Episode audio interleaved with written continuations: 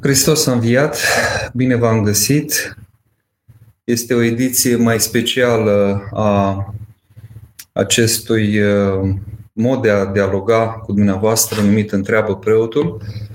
O ediție mai specială pentru că m-am gândit să vă provoc pe dumneavoastră de data aceasta să, să răspundeți măcar la o întrebare. Sigur, uh, asta nu înseamnă că nu puteți adresa întrebări pe ce temă considerați de cuvință, dar uh, aș vrea să încercăm împreună să răspundem la o întrebare și aș vrea să am ajutorul dumneavoastră. De aceea, emisiunea se va chema cumva preotul, preotul întreabă și preotul întreabă. Deci nu numai dumneavoastră întrebați preotul, ci și preotul vă întreabă pe dumneavoastră. Iar întrebarea pe care vă adresez, așa cum poate ați văzut din uh, anunțul făcut de colegii de la Doxologie, este aceasta. De ce întotdeauna creștinii sunt vinovații de serviciu. Știți bine la ce mă refer.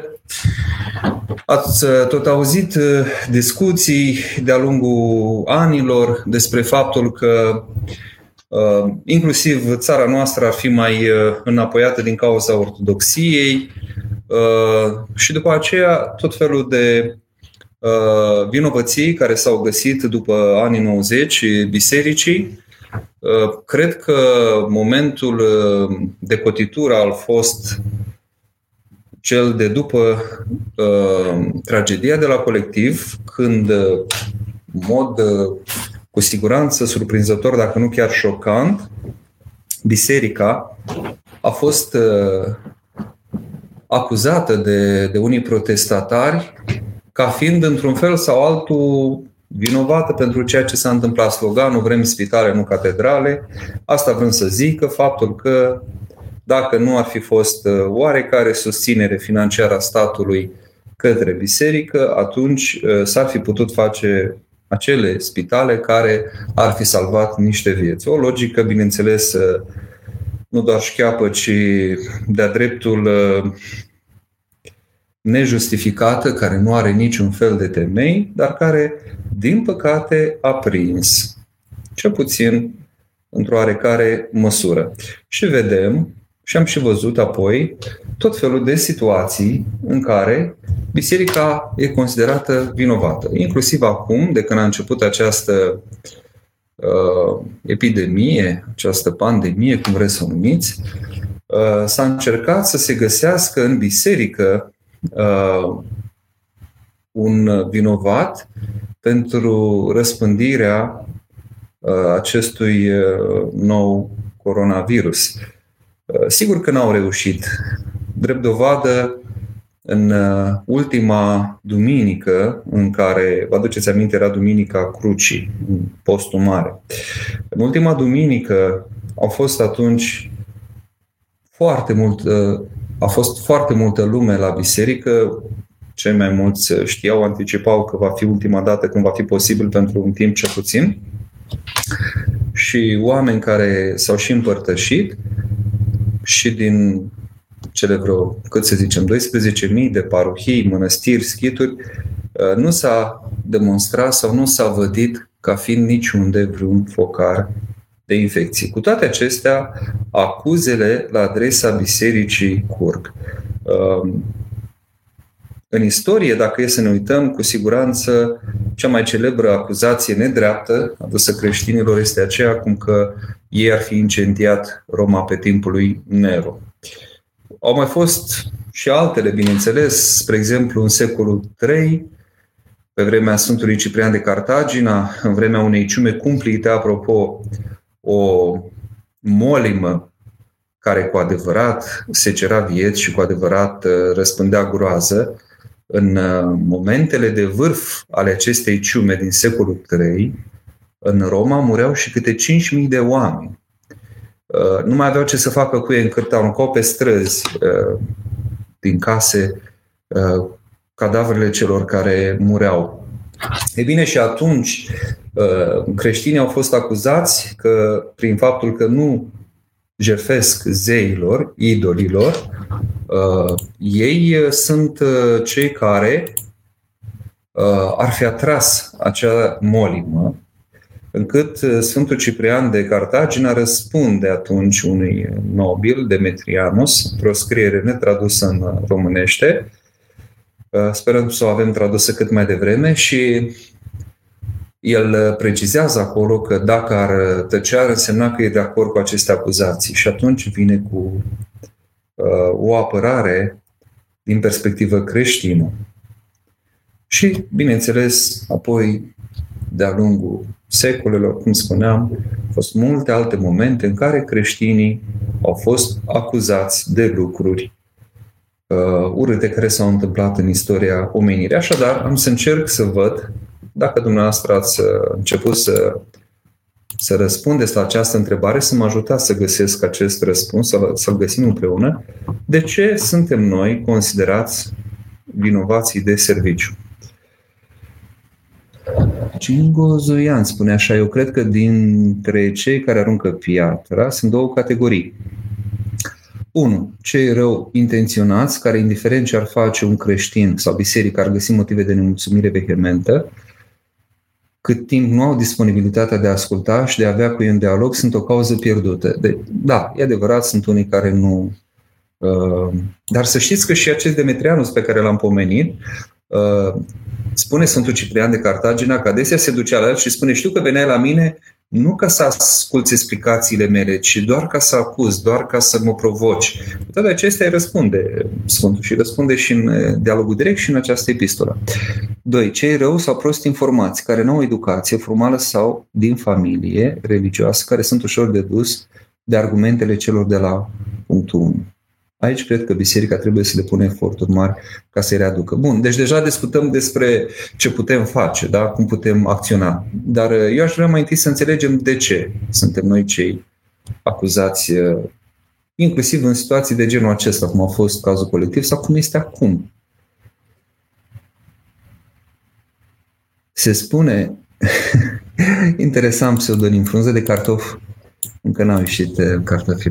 Se spune că trebuie să trăim fiecare zi ca fiind ultima, dar cum putem ști care e echilibru între tensiune încordată și relaxare? Care e semnul după care recunoaștem că suntem pe tensiunea cea bună? Semnul este pacea.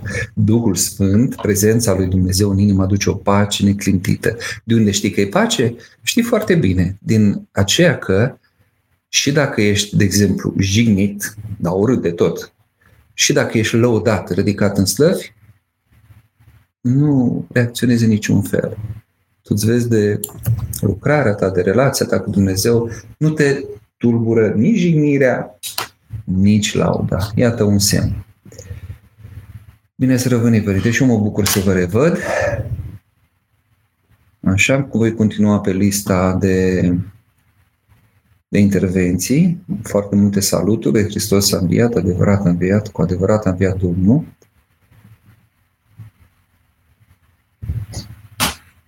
Coman Paula Dorina. Biserica nu a fost hulită pe timpul comunismului cum este hulită acum.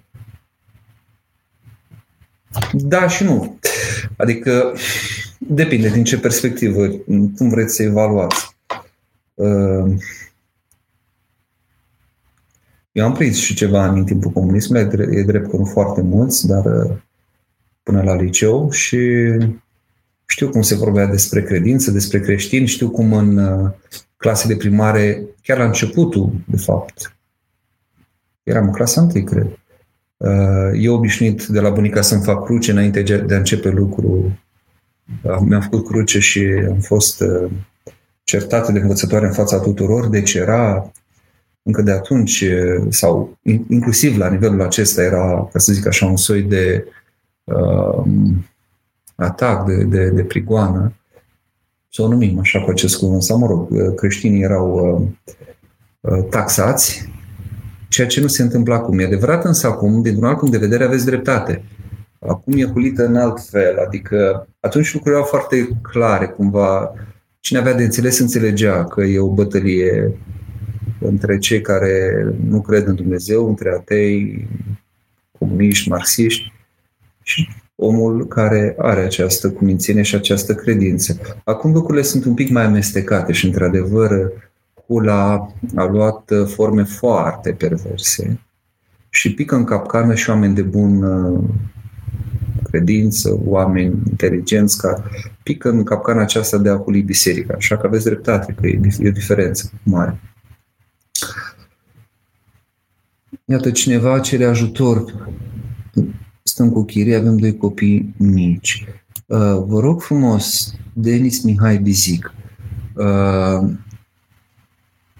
aveți un tel verde, dacă dați căutare pe internet, uh, intrați pe site-ul fi de ajutor.ro, este site-ul uh, metropoliei noastre și acolo aveți un telefon.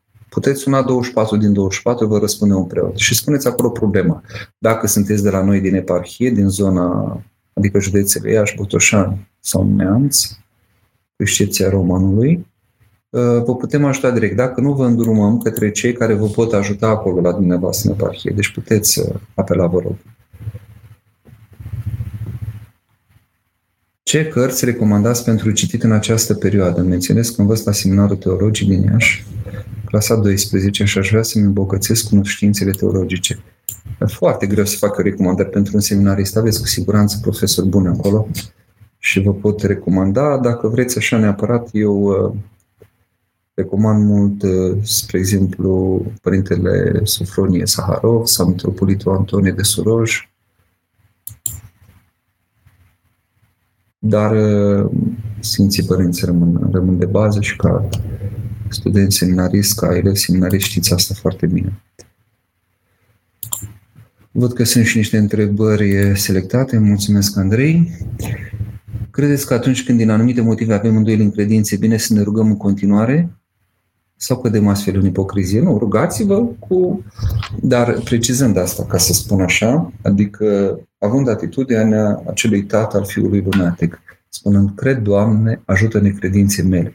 Dar vin cu, cu această, inclusiv puneți această îndoială înainte lui Dumnezeu, mărturisiți că nu aveți cu totul încredere în El și cu toate acestea, iată, vă, vă îndreptați către El și El vă va vindeca și de, de îndoială, cu siguranță.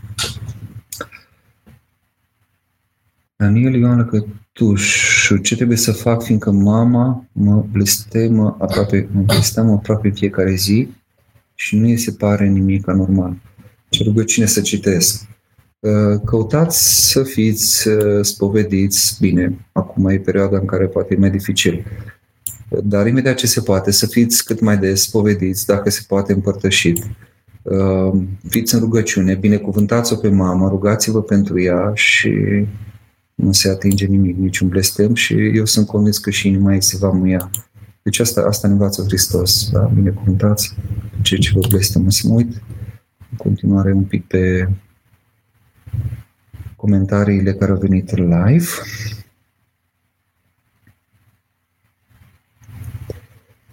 Suntem o țară ortodoxă, stați așa, nu? De ce fuge un pic. Sunt niște lucruri interesante aici și nu vreau să, să le pierd. Un moment. Așa, am rămas aici.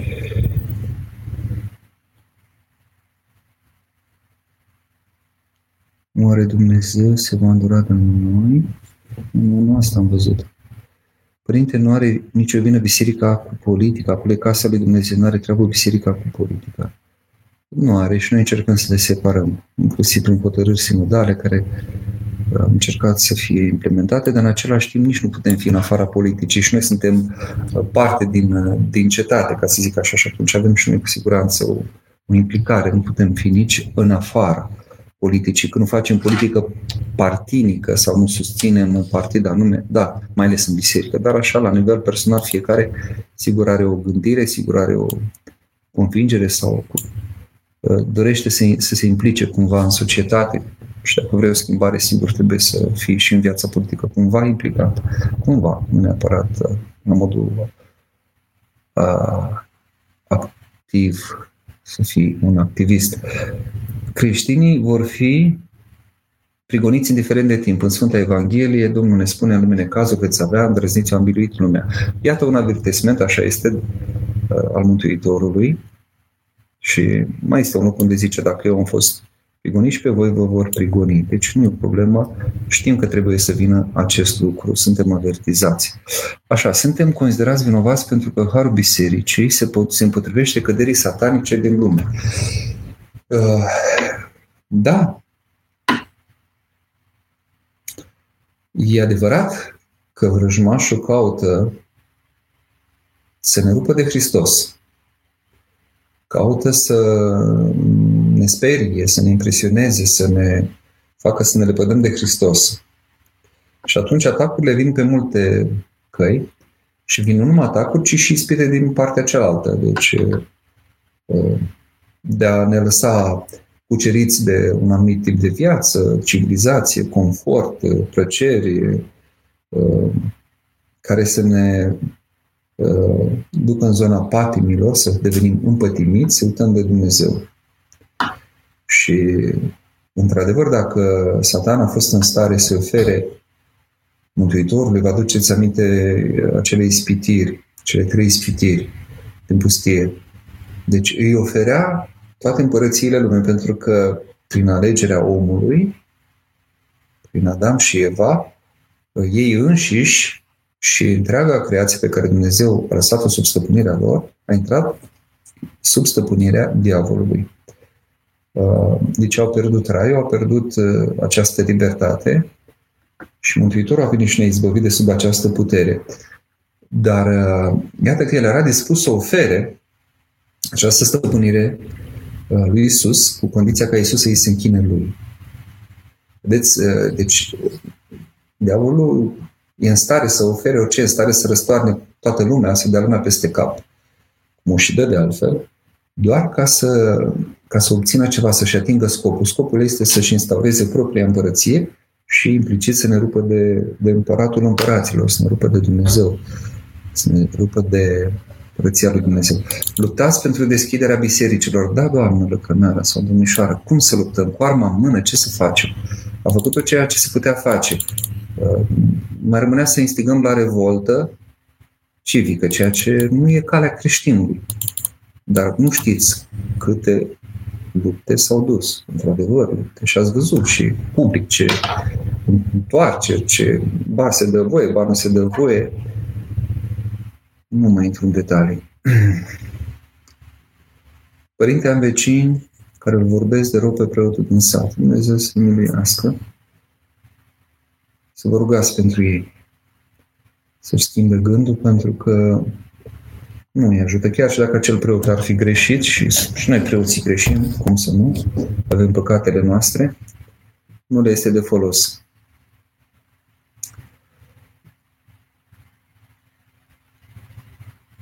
Trandafirul alb. Eu nu o să mă repăd niciodată de credință ortodoxă. Am fost și m-am spovedit mai de mult, aveam 17 ani, mi-a părut rău de păcate, ar m-am întors acasă, am avut o bucurie mare. Madalina, nu cred, dar vreau să cred în Dumnezeu și în Ortodoxie. Ce să fac?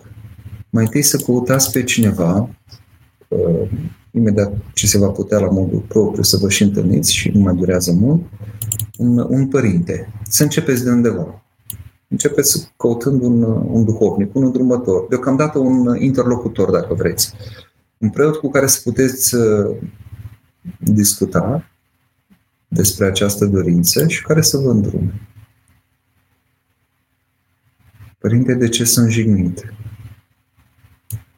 Uh, nu sunt văzător cu Duhul ca să vă zic de ce vă jignește cineva, dar pot să vă zic că puteți întoarce asta în folosul dumneavoastră. Orice jignire, orice uh, lucru urât care ni se întâmplă, dacă luăm aminte la felul în care Mântuitorul a procedat și suntem cu El și spunem, Doamne, iată, pentru Tine prefer să îndur și eu cum Tu ai fost jignit pe nedrept. Eu poate sunt pe, ne, poate pe drept, poate sau pe te, nu știu eu, nu-mi dau seama, nu realizez cu ce ai fi greșit, dar să zicem că aș fi pe nedrept, cu siguranță tu ai fost umilit și jocorit pe nedrept și ai răbdat asta pentru mine, de dragul meu. Este rad și eu asta de dragul tău. Și o să vedeți că vă se întoarce jignirea aceasta, atacul acesta se preschimbă în, într-o putere pe care o primiți într-o pace și ceilalți vor fi uimiți să vadă că nu vă mai ating aceste jigniri. Așa, ce ne puteți spune, asta văzusem la un moment dat, despre vaccinare obligatorie. Trebuie să o acceptăm, care se pun chipuri prin nanotehnologie. Uh, categoric nu este firesc să ni se impună nimic, să ni se încalce libertatea. Nu poate cineva să mă oblige să primesc ceva în corpul meu. Și atunci, uh, vaccinarea în sine e un subiect. Aici sunt specialiști care să discute, să sunt oameni care pot lămuri lucrurile, dar a, a impune această vaccinare, a deveni obligatorie, mi se pare o încălcare a unor libertăți fundamentale ale omului. Deci, categoric, nu vaccinare obligatorie. Repet, vaccinarea e altă discuție. Da, să discutăm despre vaccinare, să vedem ce e cu aceste vaccinuri, uh, să vedem care sunt efectele adverse, să vedem unde și cum, din ce sunt alcătuite ele, ce substanțe introducem în corpul copiilor sau al nostru. Adică să fim uh, informați și sigur, dacă cineva consideră că uh, asta este nevoia lui sau este de folos pentru sănătatea lui, să se vaccineze. Dar nu obligat și nu prin lege. Să fim obligați prin lege și în o lege foarte strâmbă, în care nu ți se spune nimic, în care n-ai voie să te împotrivești, n-ai voie să comentezi, în care firmele își prezintă singure vaccinurile, deci nu avem o, o opinie independentă. Deci, clar, acum că sunt sau nu chipuri cu nanotehnologie sau nu, asta iarăși o altă discuție, nu pronunț eu pe asta, dar e clar că nu, nu este în regulă, de altfel și facem demersuri, fiecare putem, pentru a înțelege parlamentarii noștri că nu suntem de acord cu astfel de lege.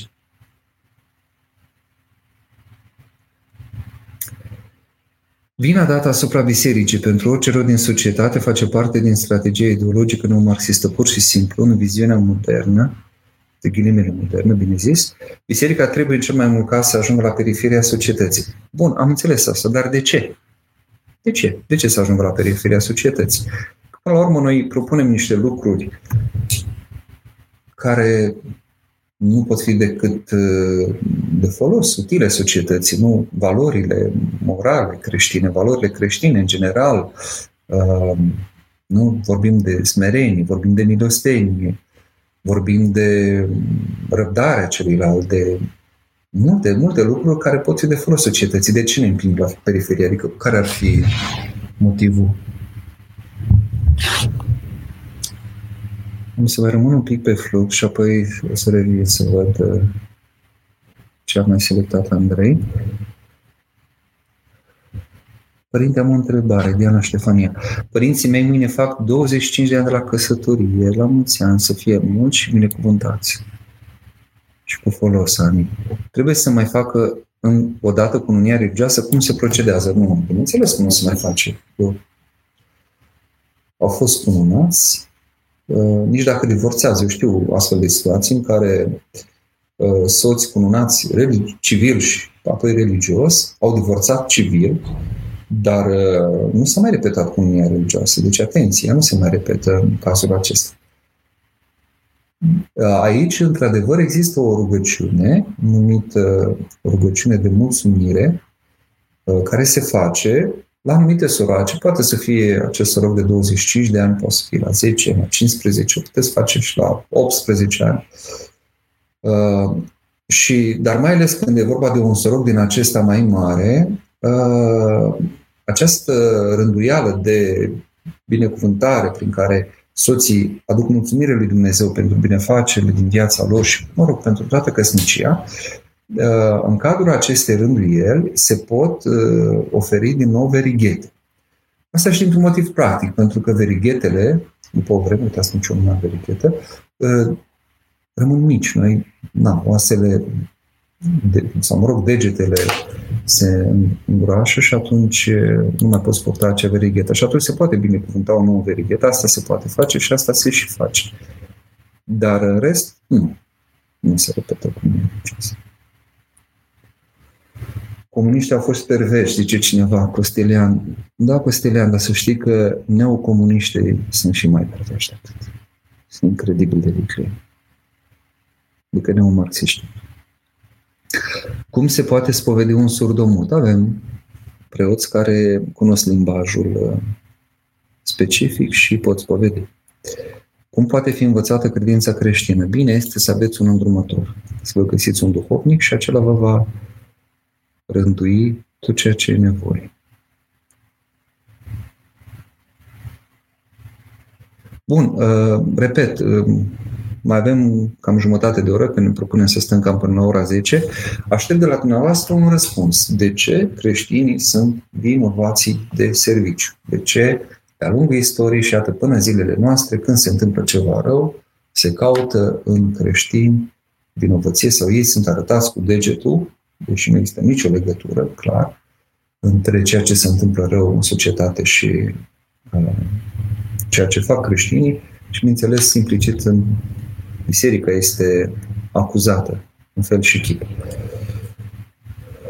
Acuzațiile, ne spune Thomas, sunt pentru că așa își justifică necredința față de propria conștiință. Altfel nu sunt în pasăre, așa și combat mustrarea. Deci noastră aici mutați problema într-o altă zonă un picuț. Uh, cu alte cuvinte, să scape ei de povara oricărei vinovății,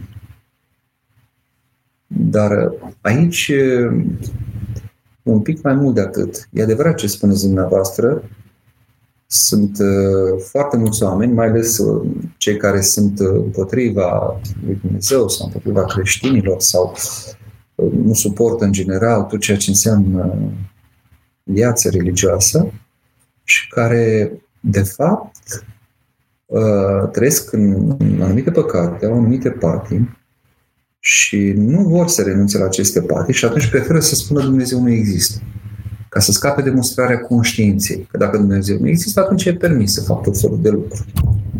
Cum zice Dostoevski, și crima e permisă dacă Dumnezeu nu există. Ce motiv ar fi să se oprească omul de la ucide pe fratele lui. Haideți să intru un pic să văd ce am mai selectat Andrei.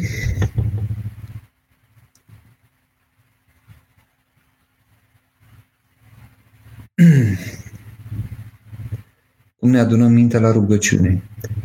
Uh, am tot vorbit pe tema aceasta în celelalte emisiuni, mai pe scurt, uh, insistând. Insistând. Uh, după principiul tu roagă-te cum poți și Dumnezeu te va învăța să te rogi cum trebuie. Că și când ne rugăm cu adevărat, Duhul însuși se roagă sau suspină, se roagă noi cu suspine negrite sau se roagă pentru noi.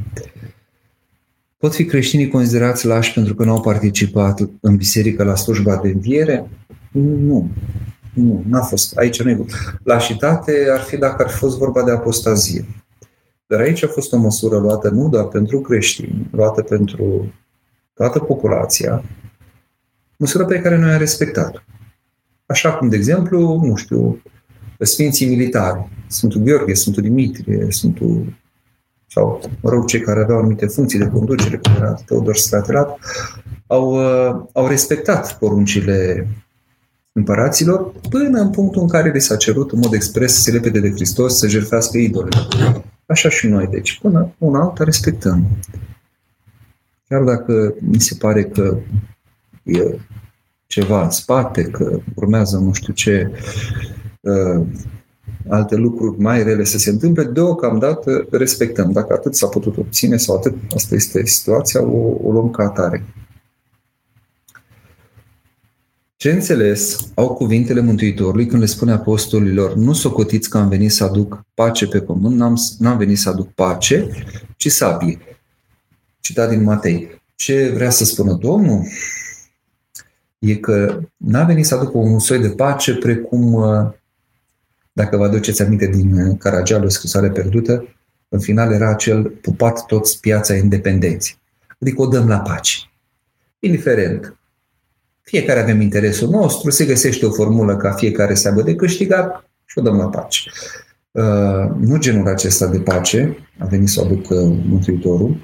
Este o pace care și astăzi este căutată, deci în firea căzută a omului să caute tipul acesta de pace. Vedeți, uh, toleranță, eu greșesc cu ceva, tu cu altceva, fiecare cu ale lui, cu păcatele lui, deci hai să ne vedem de treabă, fiecare respectă pe celălalt, fiecare uh, îl, eventual chiar îl ajută pe celălalt. Nu genul acesta de pace. A venit să aducă sabie pentru că a venit să ne despartă pe noi de, de păcat, de sub puterea vrăjmașului și implicit de tot ceea ce reprezintă această influență a duhurilor necurate în viața noastră. Deci să taie legături, sabia taie. Sabia este și cuvântul lui Dumnezeu care intră în Apostolul Pavel până la despărțitură, intră foarte în adânc.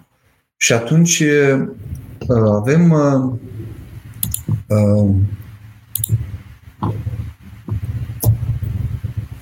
avem, iertați-mă, și noi de înțeles că avem de căutat această pace. Da? Ați văzut că zice, avem să despart pe tată, de fiu, pe mamă, de fică, în sensul în care până și relația naturală, dacă ajunge să fie una pătimașă, dacă ajung să fac din mamă sau din tată idol sau din copil, deci dacă este o relație pătimașă care mă, mă, mă împiedică pe mine să intru în relație liberă, totală cu Dumnezeu și apoi prin Dumnezeu să-L iubesc mama, tata, copiii și mai departe, dar să iubesc în chip liber, nu pătimaș, deci până și acolo taie această legătură.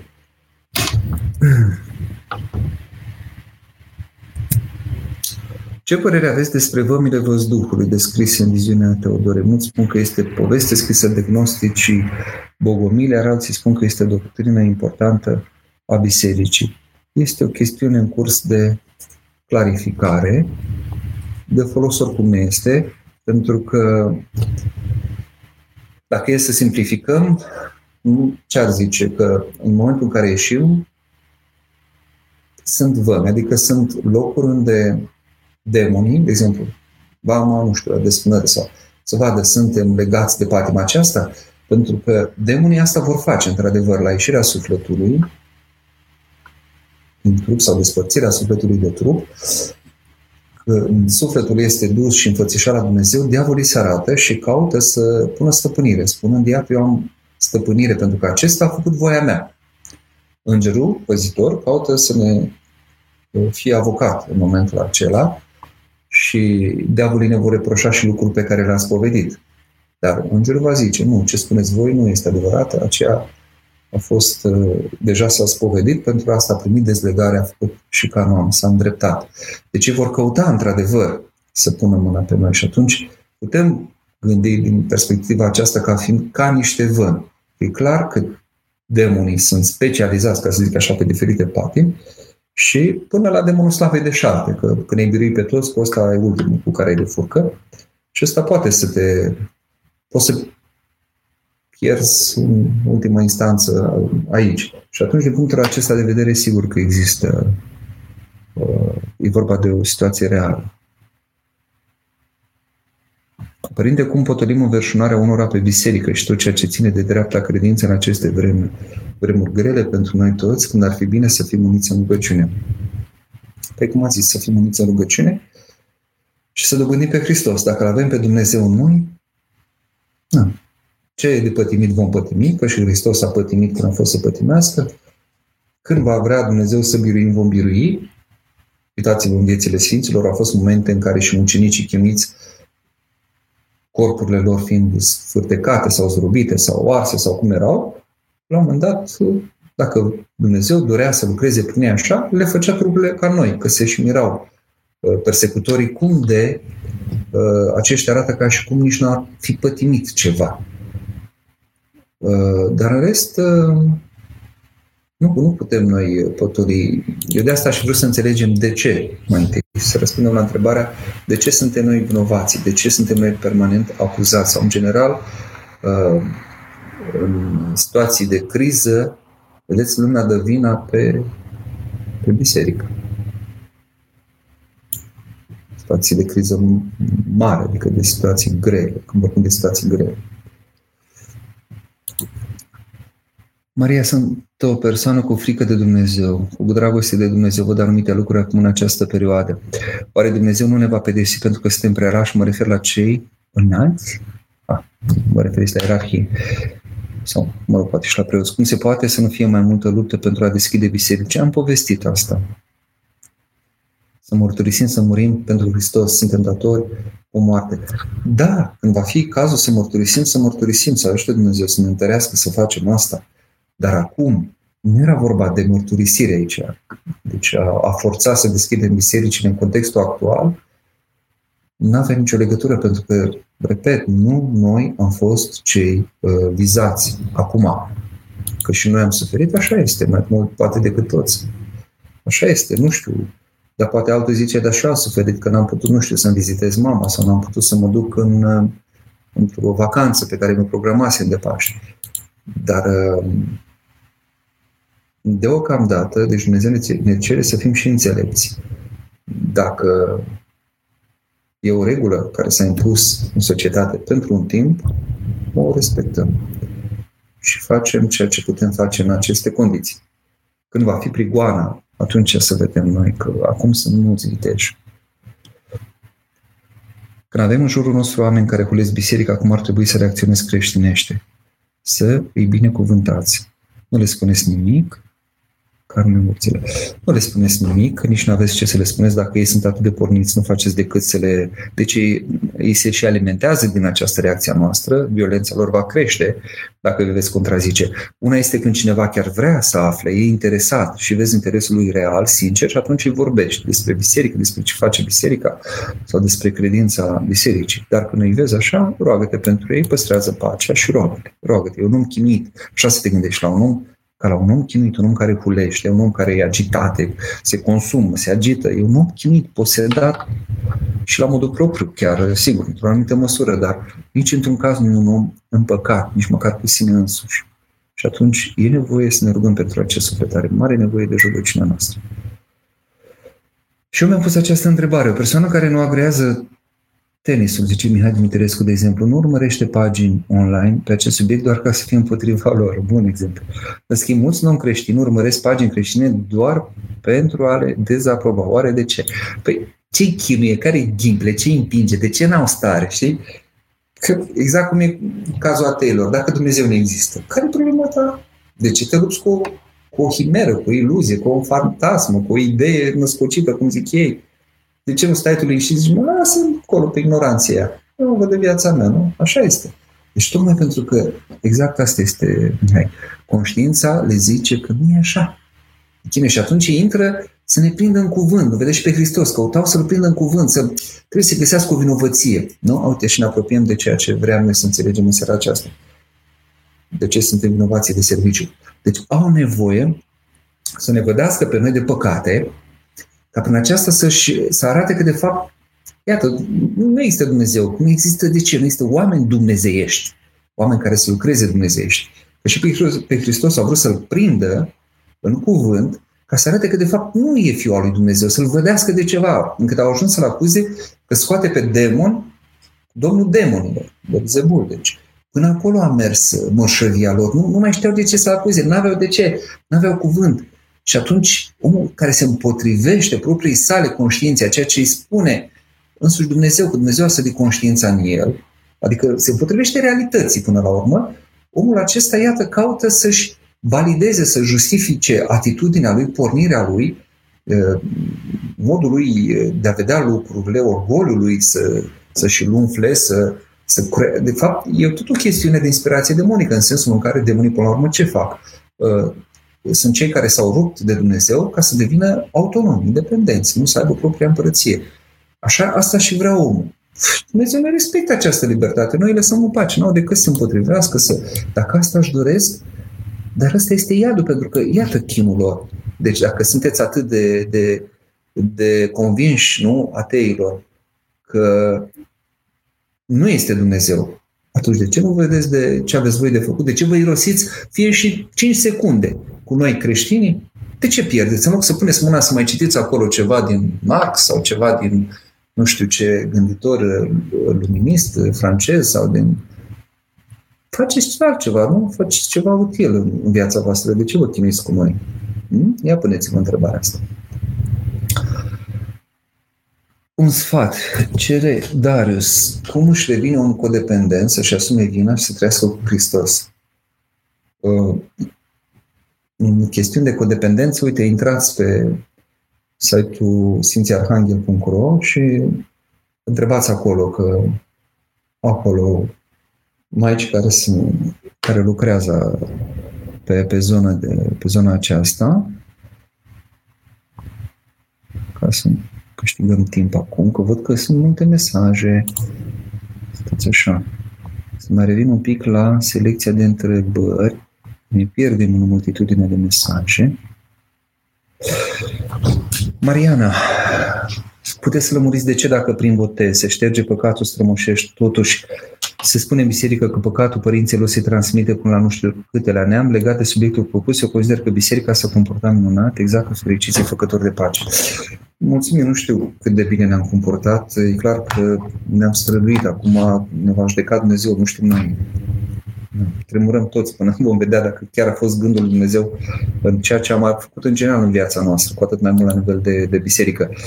Legat de, uh, deci, se șterge, uh, în ce sens se șterge păcatul strămoșesc? În sensul în care, uh, cum zice și la exorcisme, la ceea ce se citește înainte de a fi botezat pruncul, că de obicei pruncul e botezat, este alungat demonul ce se încuibează în inima lui. Adică, prin căderea omului, diavolul avea acces în centrul ființei, deci îl, îl conducea, îl stăpânea pe om, că el singur a ales asta. El singur de bunăvoie a ales să asculte de cuvântul satanei care vorbi prin șarpe. În momentul acela este scoasă această influență demonică și omul capătă o putere îmbrăcându-se în Hristos uh, uh, care îl va ajuta, dacă va dori, dacă va dori, dacă va conlucra cu harul, să iasă de sub, uh, să, să birească orice păcat și orice ispită. Deci uh, nu e o chestiune magică, gata. Nu e ca și cum cu bagheta magică ne-am transformat și dintr-un bostonel am făcut o caleașcă pentru cenușăreasa sau din niște șoricei, niște armăsari. Nu. Este o putere care se dă, deci o, o renaștere, e altă viață, e o viață în care e Hristos prezent da? în inima ta, ești unit cu Dumnezeu și poți, pe măsura în care vrei să conlucrezi cu Dumnezeu, să biruiești tot păcatul. Dar nu toți fac asta drept dovadă atâția oameni botezați care cad și în păcate foarte grele. Deci această predispoziție, inclinație, care înainte n-avea, uh, cum să zic, leac, acum are leac. Deci, născându-ne în Hristos, avem, căpătăm această, ne se deschide, dacă vreți, un canal de comunicare prin care putem primi viața lui Dumnezeu și puterea lui Dumnezeu ca să învingem păcatul și pe cel care este în spatele păcatului, adică pe diavol. Păcatele părinților e vorba de ceea ce se transmite ca predispoziții. Așa cum genetic trupul preia niște lucruri uh, nu? sau niște uh, specificități, să zicem, niște, exemplu, uh, din părinți care au părul blond, se nasc un copil cu părul blond sau moștenește ochii mamei sau a tatălui sau a bunicilor. Sau... Tot așa, sunt și niște lucruri, așa cum uneori și talentul este Uh, transmis, transmis cumva, există ca, ca o inclinație, nu în gena noastră cumva înscris, dacă sunt generații întregi de oameni care au excelat într-un domeniu, tot așa și pe zona aceasta a, a lucrurilor pe care omul nu le-a curățit, nu le-a îndreptat și dacă tu te naști din două, trei generații de bețivi, vei fi foarte vulnerabil la alcool, mai vulnerabil decât cel care s-a născut din părinți bunici, mă rog, care n-au avut această problemă. E vorba de vulnerabilitate, nu de păcat personal.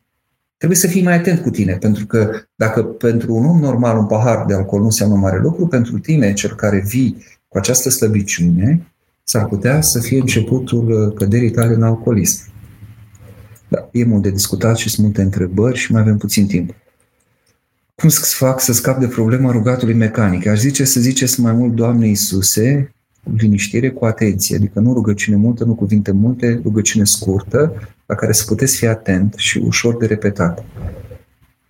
Luați exemplu bisericilor Georgiei Serbiei care au putut face o înțelegere cu statul să țină bisericile deschise. Da, uh, și dumneavoastră luați poporul Georgiei și poporul Serbiei și dumneavoastră care sunteți reprezentantul poporului, uh, fiți ca poporul acesta și alegeți conducători cu care să putem discuta.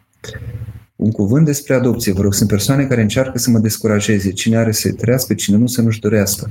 Dacă puteți face un bine, faceți-l. Dar vedeți dacă e voia lui Dumnezeu. S-ar putea să aveți altă lucrare. Nu e neapărat să fie în zona aceasta adopție, dar poate să fie și asta. Cum să nu? Sigur, ce poate fi um, mai important decât să salvezi un suflet sau să crești un copil. Cum asta, codependentul am zis? Slujbă în exteriorul bisericii cu gardian pentru respectarea distanțării, așa dorim, transmiteți mai departe. Și noi ne dorim, credeți-ne că și noi ne dorim din tot sufletul, dacă ne dorim mai mult decât dumneavoastră, e, nu mai zic, Cine puteți spune despre ascultarea de duhovnic? Este posibil să ne sfătuiască vreodată greșit? Da, este posibil să ne sfătuiască greșit, dar pentru ascultarea noastră, dacă eu zic, Doamne, eu primesc cuvântul acesta ca de la tine, nu ca de la un om, chiar dacă el nu s-a rugat, nu, nu s-a curățit și îmi dă un cuvânt prin prisma unei gândiri a sale sau a unor neputințe, a unor patii pe care el le are, Dumnezeu, pentru credința noastră, cuvântul acela pe care îl dă el, îl întoarce în folosul nostru. Deci sunt multe situații. Citiți Paterică să vedeți ce acolo. Numai să nu primiți să, să vă... Deci, afară de păcat. Adică dacă vă zice să faceți un păcat, nu-l faceți. Asta e clar. Păcatul și erizia sunt limitele ascultării de duhovnic. Dar și aici, vedeți, nu vă puneți dumneavoastră diagnostic ca la medic. Mai consultați și pe altul, că s-ar putea să-l judecați pe duhovnic și să nu fie în regulă așa, mai vedeți. Uh, alți preoți sau mai marele acelui preot pe care îl judecați,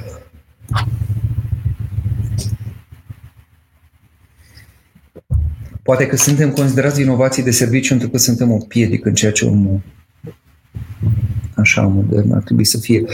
Creștinul nu venerează idealurile politice din lumea aceasta, ci își pune nădejdea în Dumnezeu, iar asta deja contravine legii lumii noi.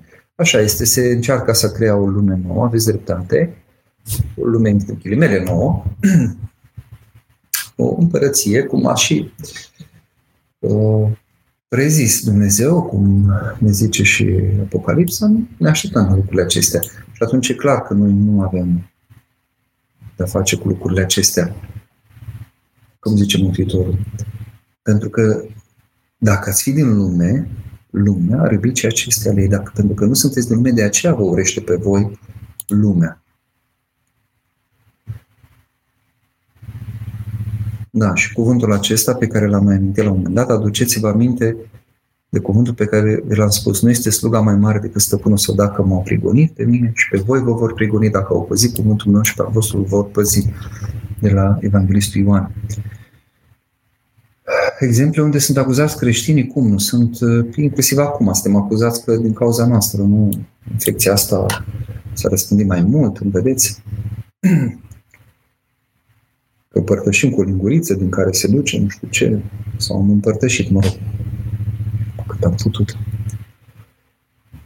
Un alt răspuns, două motive. Sunt o țintă facilă pentru găsirea țapului spășitor, așa este, dintotdeauna oamenii au nevoie de țapii spășitori, de cineva pe care să-și verse toată frustrarea, toată, nu, și se acumulează multă tensiune acum și atunci aveau nevoie, au, au fost mai întâi de când a început această criză, cei din diaspora ținta, după care foarte repede a ajuns biserica sau creștinii au ajuns ținta numărul unu. Și doi, spune Tudor aici, creștinismul reprezintă credința care afirmă adevărata natură umană, cu virtuți și cu patim, și în consecință nu acceptă căderile unora și altora dintre păcătoși și care s-ar vrea alb ca zăpada. În consecință, ei sunt adversarul neîmpăcatele acestora. Cu un mare amendament. Noi nu suntem adversarul păcătoșilor, ci al păcatului. Da? Deci nu avem în persoană, ci păcatul. Și într-adevăr, sigur că cei care sunt în păcatul suportă să numim păcatul păcat. De exemplu, dacă numești homosexualitatea păcat, imediat se spune că nu e corect politică și ei sunt oameni ca și tai. Am și ucenici care au trecut prin păcatul acesta și n-am avut nicio ezitare când au venit, deși încă unii tot recădeau am privit cu același drag ca și pe ceilalți ucenici, dar uh, asta nu înseamnă că nu e păcat, cu care luptă o patimă. Și heterosexuale au probleme multe poate pe zona aceasta. Suntem prigoniți pentru că suntem ultimii dintre cei care nu pot să ne ia credința curată cu mijloacele lor murdare. Pentru ei credința e ceva străin sau chiar nebunie. Așa este, ei nu ne pot înțelege și atunci ce nu pot înțelege atacă, nu? Cum era și înainte. Ce nu poate pricepe omul sau cel ce este străin lui, îl atacă. Îl, îl demonizează, îl caută să lichideze chiar. mă uit că mai sunt care dau mesaje și așa.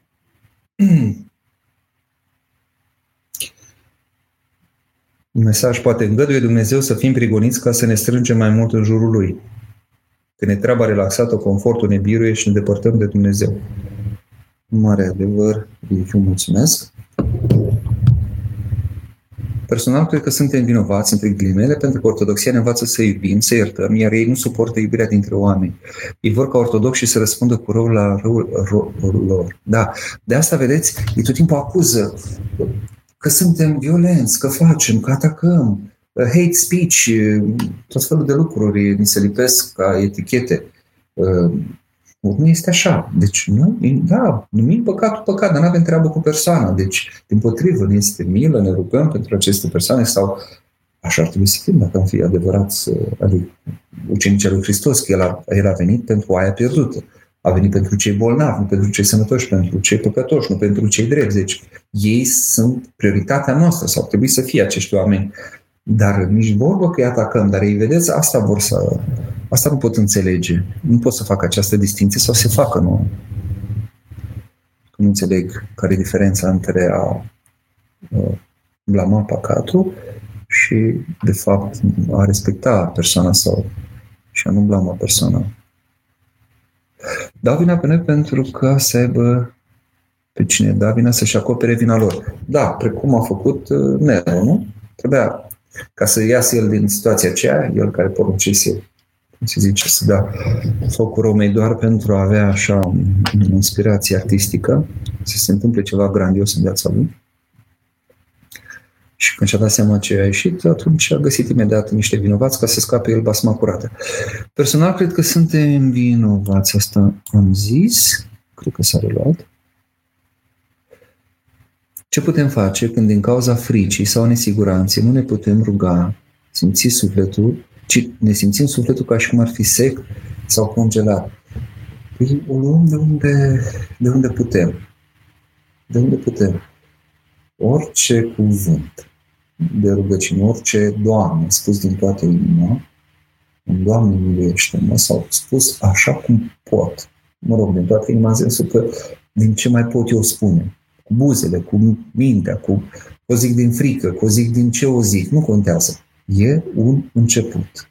Începem de undeva și apoi se încălzește și inima ușor, ușor, deci pătrunde cuvântul lui Dumnezeu și cuvântul lui Dumnezeu devine lucrător în noi primiți așa cum, cu frică, cu nesiguranță, cu tot felul de stări, cu îndoială, indiferent. Începeți de undeva. Citiți cuvântul din Evanghelie, citiți cuvinte de la uh, oameni cu viață sfântă, de la sfinți, ca să pătrundeți un pic în, și cuvântul să pătrundă voi și voi să puteți pătrunde în, în universul acesta, în, în, în ceea ce înseamnă credință, și în ceea ce înseamnă Împărăția Lui Dumnezeu, puțin câte puțin. Și rugându-vă o să, o să biruiți.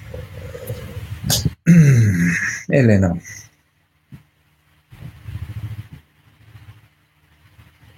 Iertare, Părinte, că e important ce spun aici, dar mi se pare stranie sârguința mă cu care preoții încearcă să ne convingă în aceste vremuri că nu există un pericol până nu participa la liturghie un timp îndelungat, după ce înainte să strădească a ne face să înțelege cât de important este să fim la liturghie măcar o dată într-o lună. În Italia au anunțat deja că interdicția de a participa la liturghie rămâne în vigoare până la toamnă. Suntem creștini ortodoxi și vom accepta ca timp de 5 luni să nu fim fizic la nicio liturghie. nu zice nimeni că nu e important să participăm la liturghie. De unde ați mai scos? Nu am văzut preot care să zică, sau e rar, uh, da, de fapt, liturghia oricum era facultativ, vă puteți ruga și de acasă, vă puteți împărtăși și de cuvântul Domnului, ba, puteți participa online, iată ce mare binecuvântare. Nu! Nu despre asta este vorba. Nici o secundă. E vorba între a asculta precum toți ceilalți cetățeni, într-o situație dată, într-un context dat, și a limita această participare, dacă aceasta este regula de moment, și între a face ce? Ce putem să facem? Ce puteți face acolo în Italia? Nici măcar în România nu putem, dar să zicem. Ne revoltăm, da? Deci, e clar, oficialitățile nu vor să dea dreptul și nu numai când la biserici, nu dau voie nici la moluri, nici la... Că, la un moment dat era și discuția aceasta. Bine, dar în mol putem și nu putem. Uite că nici în moluri nu se mai dă voie sau nu s-a mai dat și nici nu se va da. Uh, deci sunt multe alte zone. Sigur că e diferență mare pentru mine, diferența ca de la cer la pământ între a putea merge la biserică și a merge la mol. Așa este. Dar pentru stat, pentru nu contează. Este uh, un spațiu în care se adună oameni în public. Și atunci, dacă a pus o interdicție și o pune pentru toți, ce putem face? Deci, una la mână, clar, uh, nu e în regulă așa sau e o durere că nu pot credincioși participa sau noi nu putem sluji împreună cu dumneavoastră. Deci asta nu cred că trebuie să mai fie pus la îndoială. Pe de altă parte, ce putem face? Cum putem acționa? În afară de a, de a face aceste demersuri. Și ați văzut cât de cât am mai încercat să mai obținem câte ceva. Unii văd partea goală a paharului, alții văd partea plină. Unii zic că de cine e ca în Serbia sau Georgia, alții zic bine că nu e ca în Grecia, că acolo nici măcar preoții nu se mai pot ruga. Că o liturghie săvârșită, chiar dacă e făcută doar de un preot, săvârșită, slujită de un preot, cu un cântăreț, și chiar dacă în ziua aceea nicăieri, nicio biserică ortodoxă de pe fața pământului nu se mai face liturghie, aceea, aceea răspândește putere la fel ca și cum ar fi fost 100 de mii de liturghii. Pentru că este aceeași uh, aducere în prezent da, a jertfei Mântuitorului. Deci această actualizare, ca să este, nu? Liturgia anamnesis. Și atunci, e important că există. Măcar atât. Ce putem face? Ce, ce puteți face în Italia? Forțați lucrurile. Bun. Ne opunem sau nu ne supunem mai exact. Și atunci noi ne apucăm. Mergem la prima liturghie, foarte bine, frumușel ne amendează sau poate ne arestează din prima, dacă nu din a doua, apoi intrăm la pușcărie, foarte bine, nu o problemă, da, dacă asta este, să zicem că asta ține de mărturisire și după aceea ce faceți? În a doua, a treia săptămână, nici nu nu mai puteți merge și nici preotul nu mai poate sluji. Și nu aveți deloc liturghie. Sau mă rog, acum nu știu, acolo, știu că totuși chiar și când nu s-a putut, sunt preoți în Italia, știu eu, care au făcut liturghie, fie chiar la biserică, fiind în apropiere, fie au făcut și acasă, tot liturghie. S-a chemat, au slujit el cu preoteasă. Dacă vreți să ne potrivim, da, dar vrea asta de la Dumnezeu de la noi? Arată asta înțelepciune? Să da, bun, haideți, dacă vreți asta, faceți asta. Și o să vedeți care e rezultatul. Dar uh, una este când e o prigoană, când e vorba să ne separe de Hristos și când se spune, nu peste tot se poate, numai la biserici nu se mai poate. Bun, păi stai un pic. Deja înseamnă că aveți o problemă cu noi, cu biserica, cu creștini. Și atunci și ne răspundem altfel. Părinte, în această perioadă în care nu putem ieși neapărat în lume, cum am putea fi de ajutor să nu lăsăm lenea să se instaleze? Sunt multe lucruri pe care le puteți face. Sunt multe lucruri. Nu vorbesc doar de rugăciune, de lecturi, de uh, inclusiv de interacționat cu cei pe care știți că sunt mai singuri. Le dați un telefon, cercetați, puteți lucra fiecare după cum acum, nu pot eu să vă dau acum sunt multe variante, depinde unde locuiți, ce poți face dacă ești la bloc, ce poți face dacă ești la casă și mai departe. Salutări din Mejorada del Campo. Mă bucur tare mult. Da, ne dor de sfârșit, așa este și noi ne dorim. Ați putea să-mi arătați niște criterii pentru a întocmi o pravilă de rugăciune? Bine ar fi să vă dea duhovnicul vostru pravila de rugăciune pentru a avea și o îndrumare. Știți exact că atunci când vă duceți la un medic care vă zice uh, și apoi urmărește ce se întâmplă ca să mai schimbe din când în când tratamentul. Bun, ne-am apropiat cumva de final, dar aș vrea să văd un pic uh, saltirea când se citește? Păi se, se citește deja. Până duminica Tom inclusiv nu s-a citit. Mă uit un picuț pe, pe flux, câteva minute.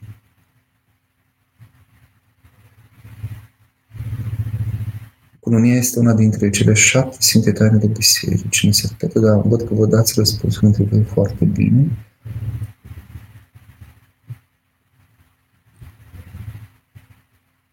Vorbiți-ne despre dragoste. Am zis că încheiem emisiunea, mai e timp.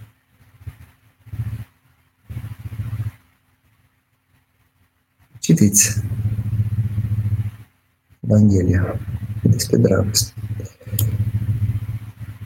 De ce toate supermarketurile sunt pline de oameni și biserici sunt închise? Nu pot accepta așa ceva. Niciunul nu pot accepta. Și ce vreți? Ce facem? Haideți, spuneți concret ce facem. Adică pot accepta că la supermarket să meargă, n-am o problemă până la urmă cu supermarket, am o problemă cu biserica, nu? Și acolo nu putem.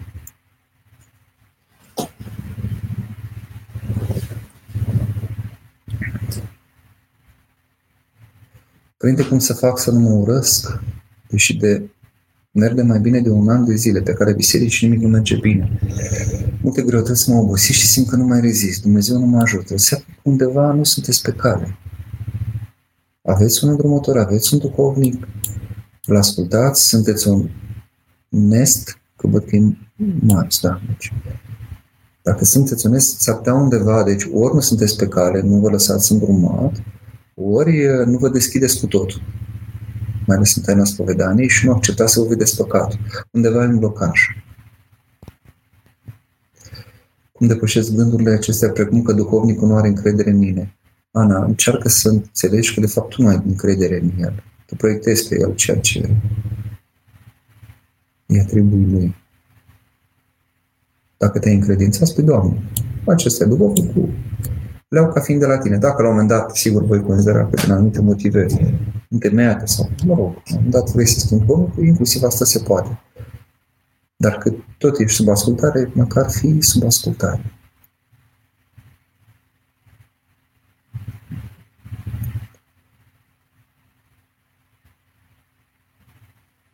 Ioana, într-o zi m-a rugat la Dumnezeu și când m-a ridicat în picioare, de la dată m-a auzit un vâjit la ureche, dar tare parcă era un vânt să fie și o cauză trupească. Nu, nu poate să fie vâjit, poate să încălzească inima, poate să vă apară înger, poate să... Nu vă încredeți. Nu, nu, nu fiți atenți la... Nu luați în seamă semnele acestea, dacă ar fi semne. Vedeți-vă de rugăciune în continuare. Cum ne apărăm de blesteme? Binecuvântând mai ales. Da mă mai uit să văd, poate totuși sunt lucruri când aș vrea să evit poate întrebări mai dificile sau Părinte drag, fără luptă, fără să fim bat jocoriți, crucea este mai grea, dar mai frumoasă, de o altă culoare. Dumnezeu ne vede și ca să ne ajute. Dar orice cruce este spre, spre mântuire. 5G în toată țara este în plan. Ne propun oare de apocalipsă? Nu știu. Poate să fie.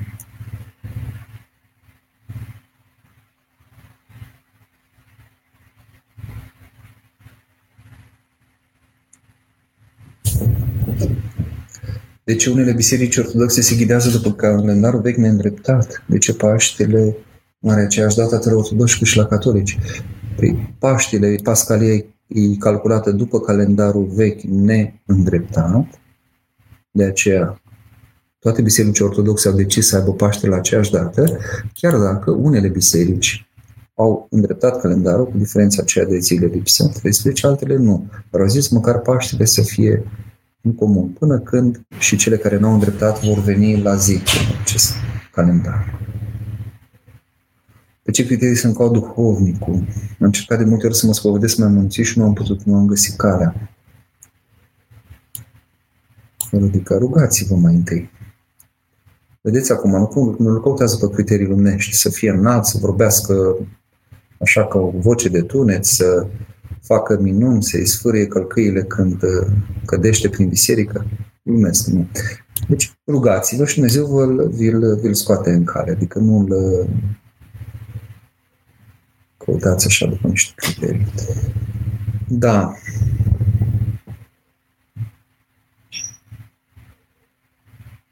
Vă trimit ca oile în mijlocul lupilor. Eu v-am ales de numele cel meu, știți exact.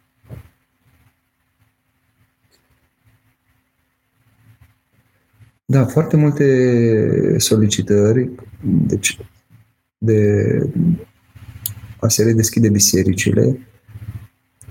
Asta arată că nu prea aveți încredere în noi și nu prea aveți încredere în ierarhie. Aveți impresia că chiar nu facem nimic în sensul acesta sau nu ne-am străduit și până acum.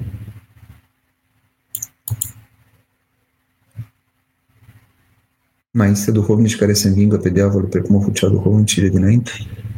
Da. Da, da. Sunt convins și știu, cunosc.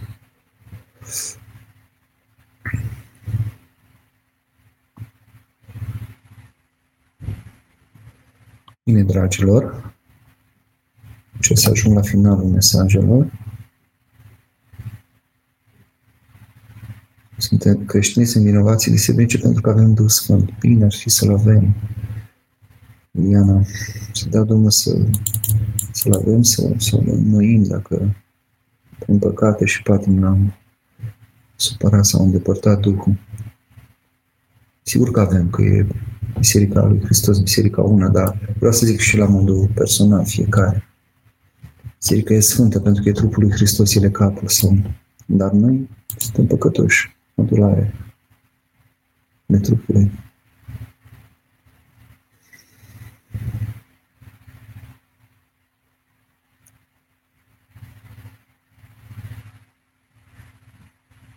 Da.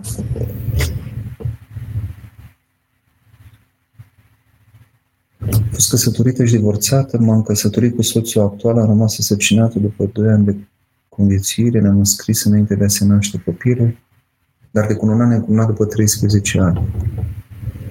Au trecut 34 de ani de atunci. Știu că am comis un mare păcat, dar nu știu ce să fac. Na, bine că v-ați cununat, bine că ați îndreptat ce era de îndreptat. Acum nu mai stați să răsculiți trecutul, căutați să vă îndreptați viața și de acum încolo să trăiți cu adevărat în Hristos și în, în biserică. Jean Alexandru. Părintele, la o întrebare se răspunde tot cu o întrebare. Ce am făcut noi bun pentru cel care s-a răstignit pentru noi? Da? Bine, să ne uităm în oglindă și să vedem fiecare noi ce am făcut pentru cel care s-a răstignit pentru noi. Adică noi înșine cum ne-am dat uh, viața noastră, cum, cum am răstignit patimile noastre, mintea noastră.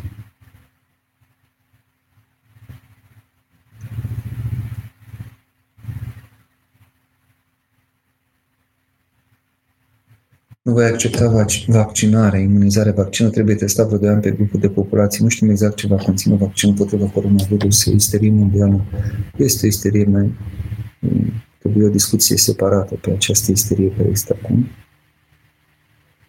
Așa, Georgeta Zanfir, se vrea să distruge nucleul, adică biserica și familia. Da.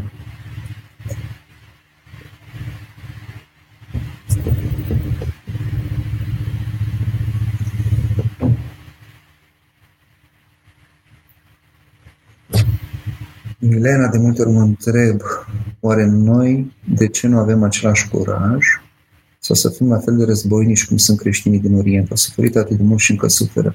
Însă mărturisirea lor este permanentă. Nu vă grăbiți, aveți răbdare. Să, să fie nevoie de curaj la noi.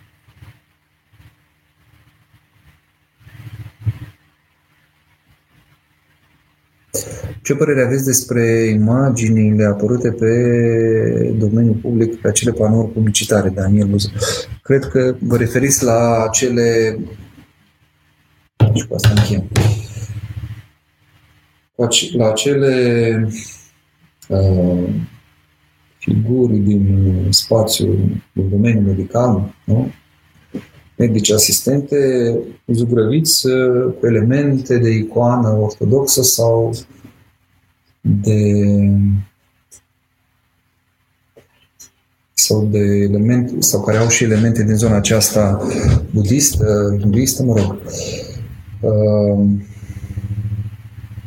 este un uh, text bun al lui Cătălin Spurza pe Facebook, să vă uitați și cred că și pe adevărul pus. El atinge problema aceasta. Um, și foarte interesant remarcă faptul că acolo nu s-au folosit și elemente din islam, ca nu cumva să jignească credința acestora, le-a fost frică, dar pot jigni și credința ortodoxilor și a budiștilor, nicio problemă. Pentru că în una din ele apare un medic ca și cum ar fi pantocratorul, mântuitorul binecuvântând, mă rog, pantocratorul, adică toțitorul, și care are putere, putere. Uh, deci putem considera ori așa, ori un soi de blasfemie, ori începutul uh, unui soi de religii care are în centru persoanele din zona medicală și vedeți că uh, aceste somități din lumea medicală devin foarte importante nu în funcție de ce zic ei s-au luat aceste decizii cu carantină, izolare și toate celelalte. Și aproape că devine medicina ca, un, ca o religie. Eu am avertizat la un moment dat că se militează pentru și am îndemnat pe cei de la UMF Iași, într-un cuvânt pe care am avut ocazia să-l țin, să nu lase ca ideologia să înlocuiască anatomia. Apropo de uh, gen fluid, schimbare de sex și lucruri de genul ăsta. Uh, acum, uh, după cum vedeți, uh, anatomia înlocuiește teologia. Da? Devine mai importantă. Adică inclusiv asupra noastră va fi această presiune cu împărtășania, să vedeți ce o să fie, că de ce de împărtășim cu aceeași linguriță și că împărtășania poate să fie purtătoare de nu știu ce, microb, virus, nu contează argumentele noastre, nu contează că avem 2000 de ani de, de împărtășire în felul acesta și milioane de credincioși care s-au împărtășit generații de preoți care nu au pățit nimic după ce au consumat tot din potir, cu aceeași linguriță cu care am împărtășit pe, pe toți credincioși și nu mai contează. Încât uh, și asta poate să fie explicație, apropo de aceste panouri, sau mai e și varianta la care m-am gândit, dar nu știu dacă sunt ei chiar atât de subtili, în care de fapt se tocmai să avertizeze asupra acestui pericol că se ajunge la idolatrizarea uh, persoanelor din domeniul medicinii și ca atare medicina redevine practic un soi de, de religie care dictează tot ceea ce se întâmplă la nivelul unei societăți. Și cumva, să zicem că l-am luat ca un semnal de alarmă. Asta dacă ar vrea să ne gândim că au avut bune intenții. Puțin probabil, dar aș lua în calcul și varianta aceasta.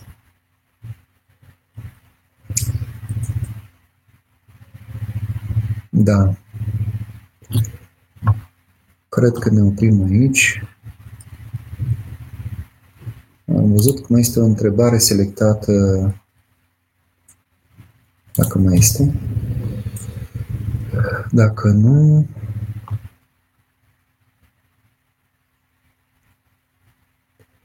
Haideți să mai vorbim un pic și despre asta, unul, două.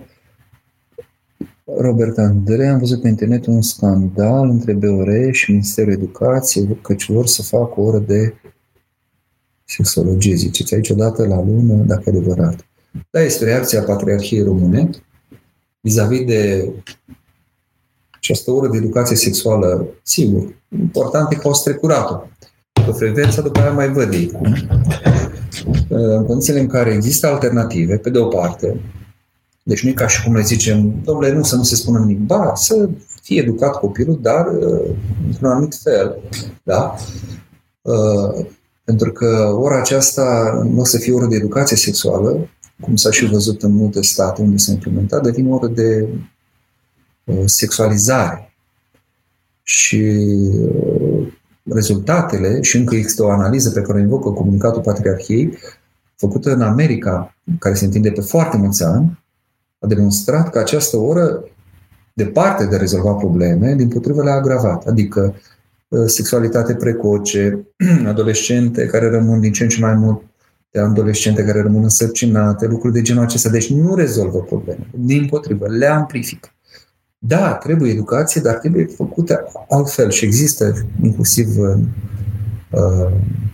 noi am propus niște manuale și există astfel de manuale și există și ore care se făceau, mă rog, nu știu în ce fel, uh, pe la dirigenție sau cum se putea face. dar nu de maniera aceasta. Vă mulțumesc că ne oprim aici, să ajute Dumnezeu să ne vedem cât mai repede în biserici. Așa este, știu, este problema numărul unu. Este dorința cea mai mare și arzătoarea noastră a tuturor. Poate am înțeles acum mai mult ca niciodată și cler și credincioși cât de importantă este slujba în biserică, cât de importantă este Sfânta Liturghie, participarea la ea, la participarea cu toată inima, nu cu punga foșnind și cu ochii după vecina să vezi cum s-a mai îmbrăcat și nici bârfind sau comentând ce mi-a făcut azi noapte cu cel din strana de alături, cu adevărat să fim în biserică, cu adevărat să, să fim prezenți și să înțelegem că venirea noastră acolo este și pentru a ne împărtăși. Acum a venit și acest dor după împărtășanie, mai ales la cei care erau obișnuiți o dată în an, în postul mare, să se împărtășească. Au văzut că, iată, nu știi când, dintr-o dată, nu mai poți să te spovedești, să te împărtășești și poate să te și prindă moarte așa nepregătit. Adică fiecare clipă importantă, fiecare liturghie importantă și de prețuit. Nu trebuie să așteptăm postul ca să ne spovedim sau ca să ne pocăim sau ca să ne apropiem mai mult de Dumnezeu, să ne comunicăm. Și trebuie să facem asta așa fiecare clipă. Eu sunt convins că dacă ne vom ruga cu toții și vom face toții pocăințe, ne vedem cât de curând împreună în biserică. Hristos